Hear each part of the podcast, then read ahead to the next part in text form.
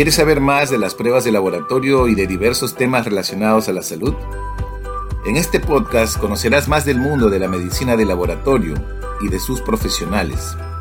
¿Deseas unirte a esta comunidad de habla hispana? Soy Luis Figueroa y mi visión es que te sumerjas al conocimiento científico de la medicina de laboratorio. Bienvenido a mi podcast. Disfrútalo.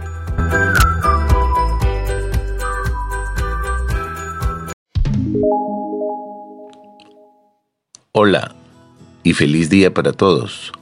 Soy Luis Figueroa y los estaré acompañando con la mejor información sobre medicina de laboratorio. Bienvenidos a un nuevo episodio de tu podcast preferido.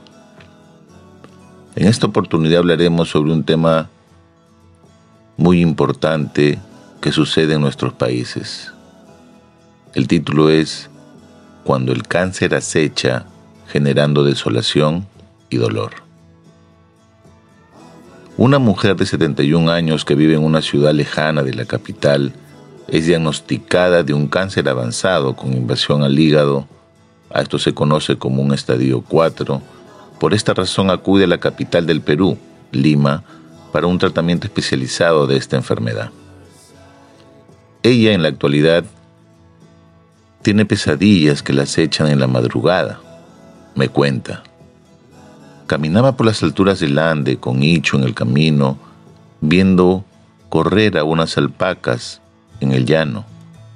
En esos momentos una necesidad imperiosa de querer hacer mis deposiciones me llevaron a que de pronto una masa del tamaño de un melón de color carne salía de mis entrañas.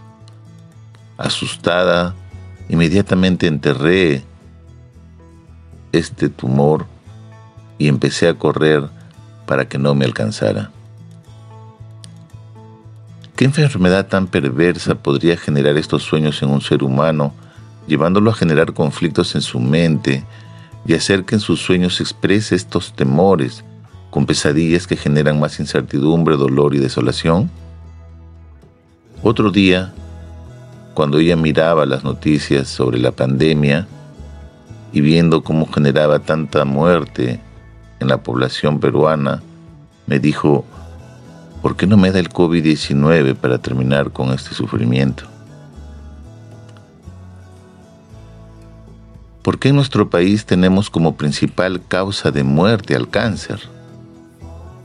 Porque una persona mayor tiene que luchar contra esta terrible y dolorosa enfermedad a raíz de que el sistema de salud no tiene programas preventivos, nacionales contra el cáncer digestivo.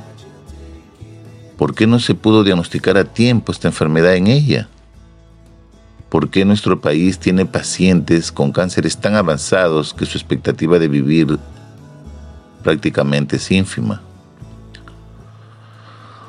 Hace menos de un año esta paciente era una persona feliz al lado de su familia, realizaba sus tareas y sus cosas y su rutina todos los días pero en menos de seis meses un dolor crónico en su vientre empezó a producir molestias que fueron disminuyendo sus ganas de comer y su estado de ánimo fue cambiando. Buscó atención en el primer nivel de atención y solo recibió medicamentos para calmar estos dolores sin tener la oportunidad de más estudios como exámenes de laboratorio o imágenes como de repente una ecografía o una tomografía.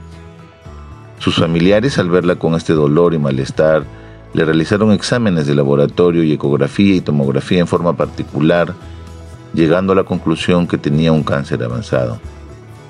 Haciendo un gran esfuerzo, viajaron a Lima para una atención especializada en un hospital que trate el cáncer.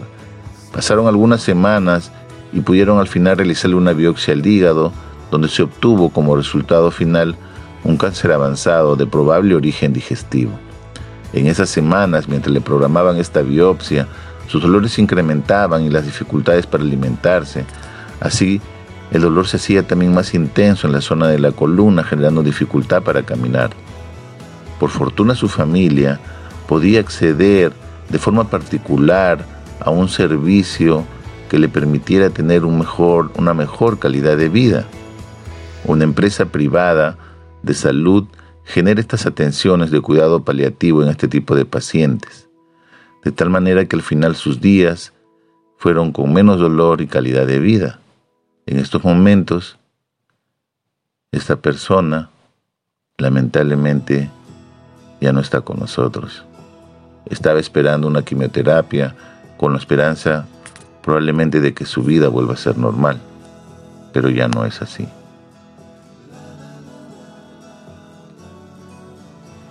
Yo le preguntaba si podía usar su testimonio para hacer reflexionar a más personas, pacientes, personal de salud, directores, jefes de establecimiento de salud, gerentes de diferentes niveles, responsables de los sistemas de salud, ministro de salud, congresistas y al presidente de este país. Y me dijo que si este testimonio servía para ayudar al prójimo, que me autorizaba. Si tienes más de 50 años, debes hacer una prueba de laboratorio para determinar si en tus deposiciones tienes sangre oculta en heces. Este examen se conoce como Tevenon en nuestro país, pero necesitas una dieta previa. Pero también hay otras pruebas llamada una detección inmunológica de sangre oculta en heces, que es como una prueba rápida donde en realidad también se determina la presencia de hemoglobina en heces, pero no se necesita dieta previa. En general estas pruebas detectan la presencia de sangre en las heces o en la materia fecal y un resultado positivo pudiera ser un signo indirecto de cáncer. Es posible que esta prueba tan simple puede evitar tener pacientes con cánceres digestivos avanzados en el Perú. Es posible implementar un programa nacional para el tamizaje de cáncer digestivo con este tipo de pruebas asociado obviamente a otros procedimientos invasivos como endoscopía, colonoscopía o simoidoscopía. Es posible que nuestro país deje de tener como primera causa de muerte al cáncer? En el caso de esta paciente, lamentablemente no recibió la quimioterapia. El desenlace fue fatal. Sus familiares tuvieron la oportunidad de darle una mejor calidad de vida. Pero ¿qué pasa con aquellos pacientes que en este país no pueden recibir de repente estos cuidados paliativos? Es muy probable que quizás estén retorciéndose de su dolor en su lecho de muerte. Tú que me estás escuchando, y si puedes hacer algo más para ser parte de la solución a este problema, te invito a generarlo y hacer un cambio desde donde estés. Dedico este episodio a una persona que quise mucho. Hasta aquí llegamos con este episodio. Feliz fin de semana para todos. Cuídense y bendiciones para todos. No olvides que el hombre nunca sabe lo que es capaz hasta que lo intenta. Gracias. Gracias por escucharme y te invito a que continúes siguiendo los episodios en mi podcast.